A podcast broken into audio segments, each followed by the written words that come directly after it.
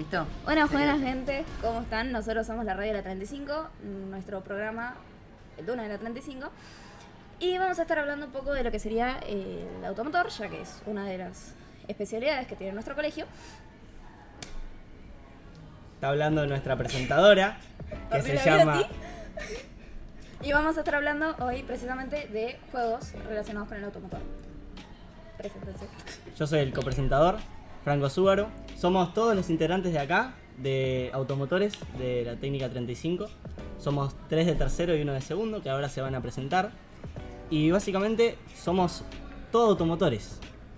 Todo videojuegos, cosas técnicas, relacionados con profesores. Y eso es lo que vamos a estar haciendo a lo largo del programa. Yo soy el locutor 1, me llamo Bruno Tomassi.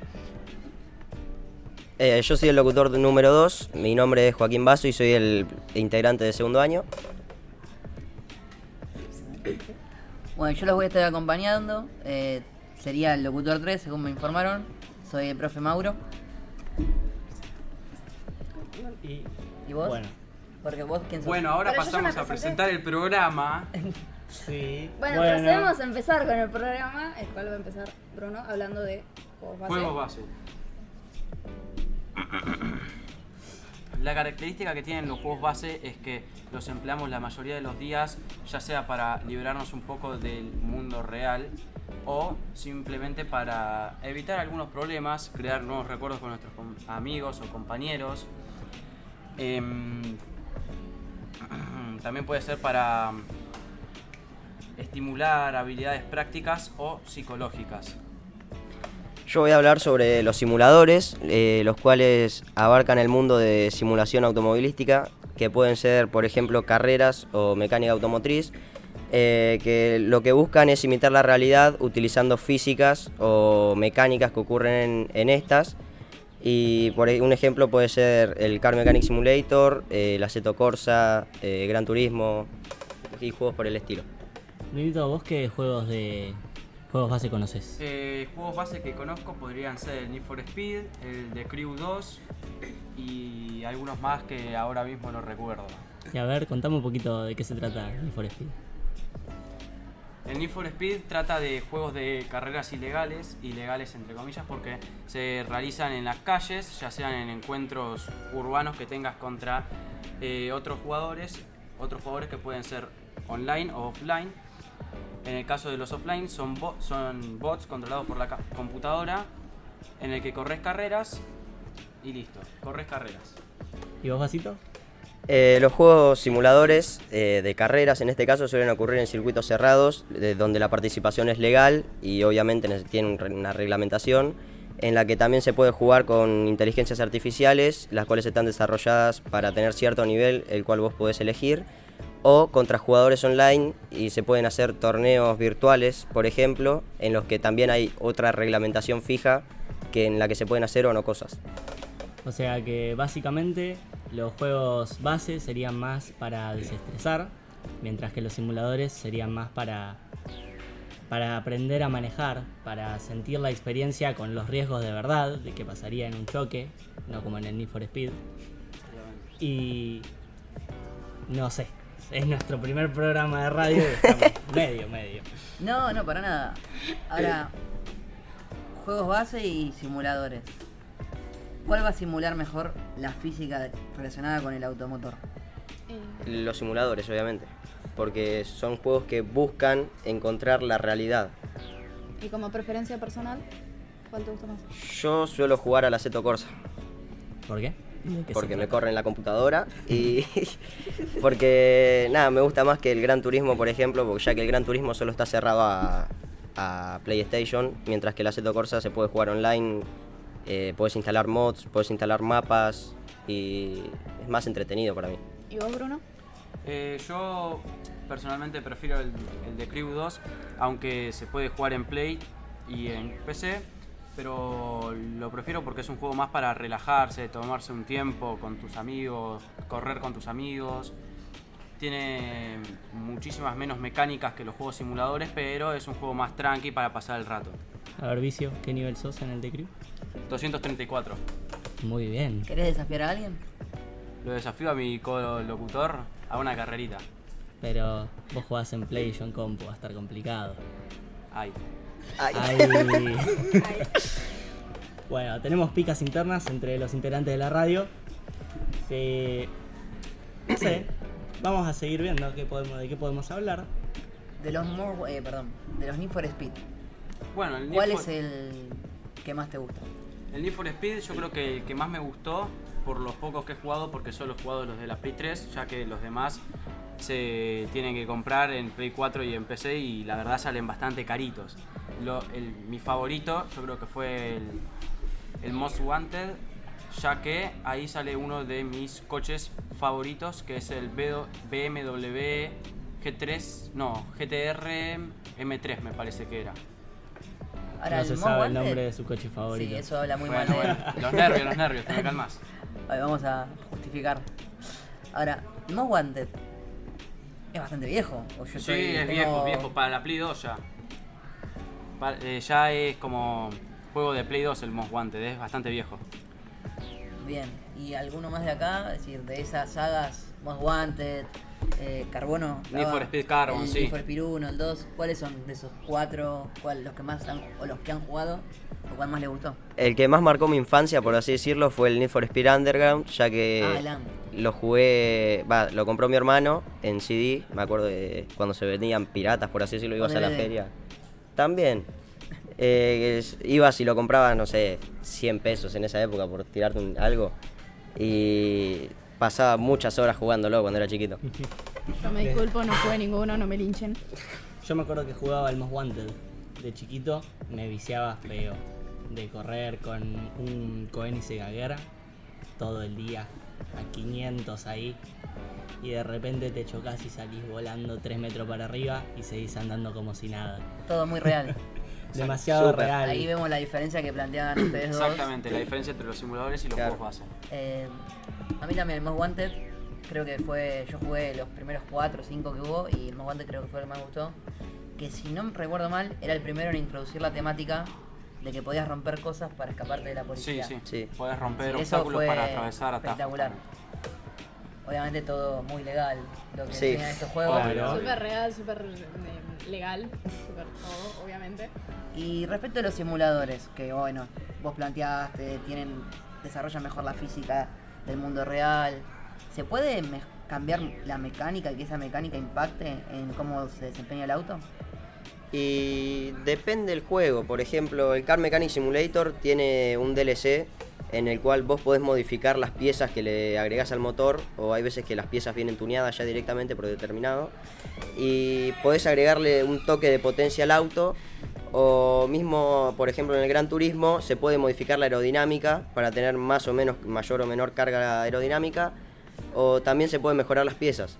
Me gustó, la verdad. Segundo año. Sí. Se explayó el segundo año y habla de... ¿Qué dijiste? ¿Carga aerodinámica? A ver, la gente de tercero... Habla mejor que yo. No, ¿qué entienden por carga aerodinámica? ¿Ustedes carga aerodinámica juego es básicamente la fuerza que ejerce el viento arriba en la superficie del auto para mantenerlo con grip, o sea, con agarre al piso. Para tenerlo lo más pegado al piso. Claro, y que tenga fuerza y que no se levante el auto cuando hace una aceleración, por ejemplo. O una curva. ¿Y eso cómo lo podemos aumentar? Porque recién hiciste un gestito que... Obviamente en radio no se ven los gestos que hacemos, pero si voy a la carrera de Fórmula 1, ¿qué tenemos para aumentar eso? Por ejemplo, el DRS. ¿Y qué es el DRS? El DRS sería un sistema en donde no se ve el gesto en la radio. Obvio. Pero el alerón... cualquiera que no siga sabe lo que... Claro, el alerón, por así decirlo, no sé cómo explicarlo... Ah, alerón, ahí me gustó más, dale. Por así decirlo, o sea, no sé cómo explicarlo con términos exactos, pero el alerón, por así decirlo, cuando no está activado el DRS está cerrado, y cuando se activa el DRS se levanta como una compuerta, por así decirlo, de arriba, en la que deja pasar el viento para que la carrocería se apegue más al suelo. Podríamos, porque lo de DRS también, yo he visto carreras de Fórmula 1 y lo del DRS no soy muy experto, el profe Gramajo, si quieren hablar de Fórmula 1, sí, por lo que no he entendido, es totalmente indicado. Próximamente estaremos invitando profesores para hablar. Muy bueno, pero el DRS es algo relativamente, entre comillas, nuevo. Sí. Eso podríamos tratarlo en otro programa porque lo del DRS a mí me parece una locura. También. Sí. No sé si a ustedes les interesa. Aumenta el tiempo por vuelta mucho. Sí. Más que nada en curvas largas. Sí. Aumentó tanto el tiempo por vuelta que lo tuvieron que prohibir en las curvas porque se podían llegar a matar por el exceso de velocidad a la hora de doblar. No me acuerdo muy bien en qué año, pero creo que fue en 2019, si no me equivoco. Aproximadamente, sí. Así que sí, es una tecnología muy nueva. ¿Y se puede usar en cualquier momento o hay una reglamentación? No, después del 2019 justamente ya lo prohibieron en las curvas porque... Imagínate dar una vuelta en una curva a 200, 300 kilómetros por hora. Es algo... Es una animalada. Que si te equivocás un milisegundo podés salir volando. Y ahí no estás en el Need for Speed, evidentemente. Ahí las leyes de la física sí aplican y cumple. Muy bien. Te estrolás contra la pared. ¿Los simuladores nuevos tienen DRS? No tengo idea. Los juegos Fórmula 1, que me olvidé de mencionar también como ejemplo, son juegos obviamente de Fórmula 1 que sí tienen aplicado el DRS. Ah, se puede, ya tienen esa tecnología. Sí. Muy bueno. ¿Y otras partes para aplicar aerodinámica, carga aerodinámica? Pueden ser splitters, difusores, paragolpes, tomas de aire, etcétera. Pero funcionan básicamente igual que un alerón, ¿o no? No igual, pero sí. Aumentan o disminuyen la carga aerodinámica. Yo tengo una pregunta para hacerte a vos, Basso.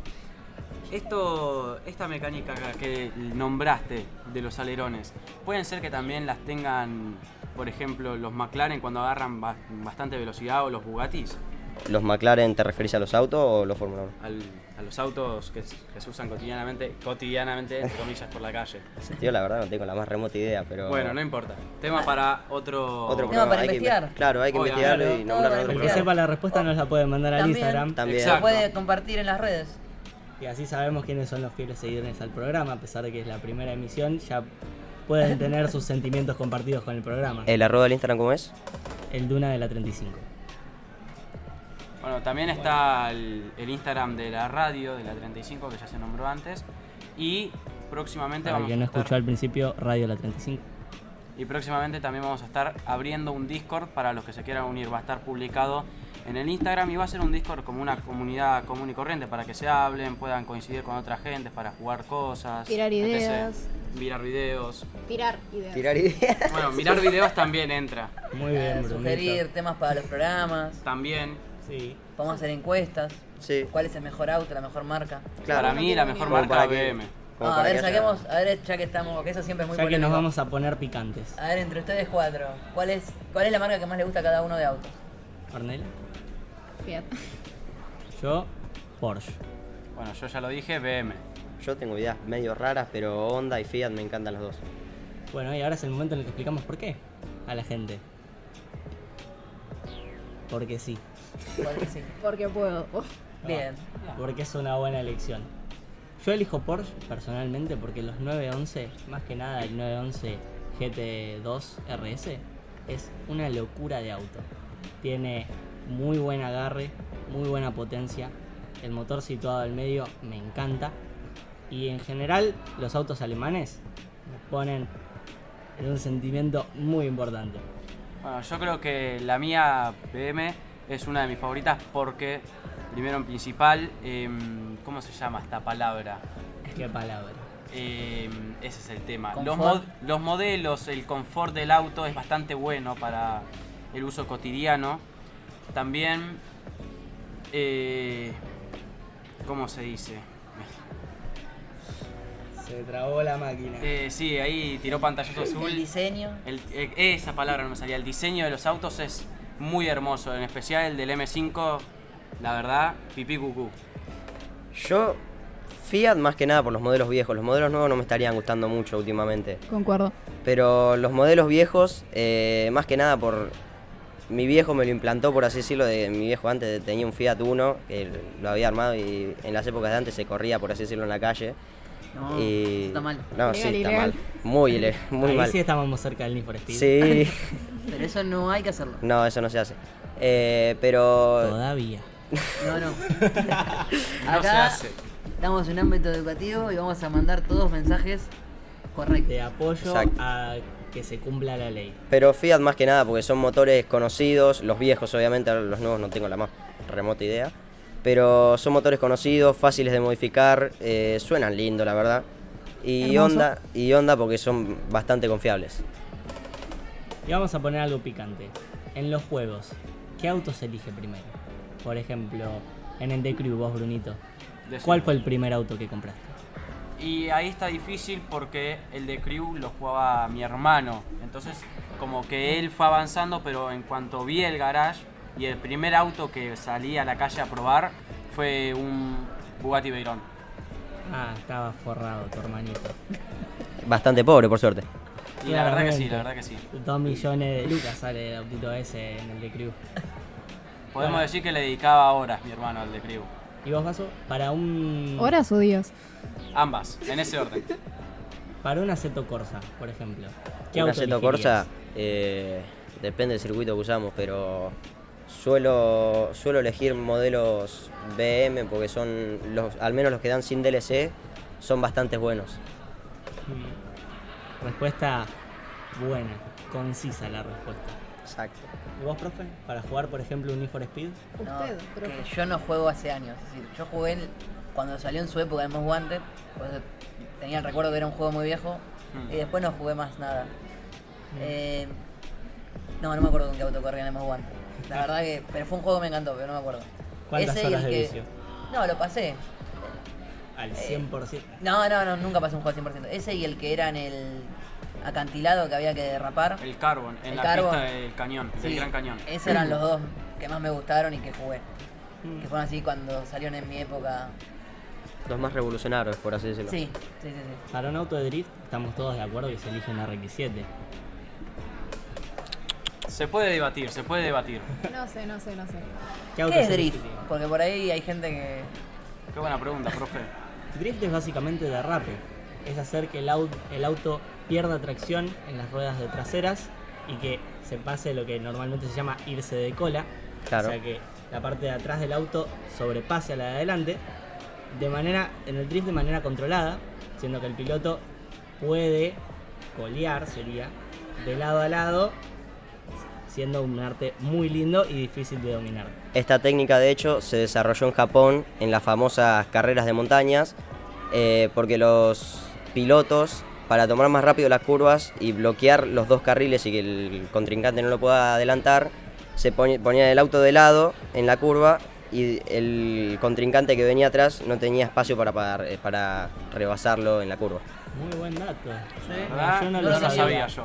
No, yo porque en Espacio Digital les hice un PowerPoint de drift. Ah, mirá vos. Bien. Bueno, chicos, ya tienen ideas. Para los que estén en Espacios Digitales de segundo, pueden hacer un PowerPoint de drift. O de algo relacionado con el automotor. Claro, ya que estamos. ¿Hasta acá? ¿Damos por finalizado el programa? Sí, 20 minutitos para hacer la primera... Bastante bien. Si les interesa, ya dijimos, nos pueden seguir por ambos Instagram, tanto el de la radio de la 35 y el Duna de la 35, que más que nada el del Duna, nos pueden tirar ideas y eso. Para próximos programas. Exacto. Damos por finalizada la sesión de radio, chicos.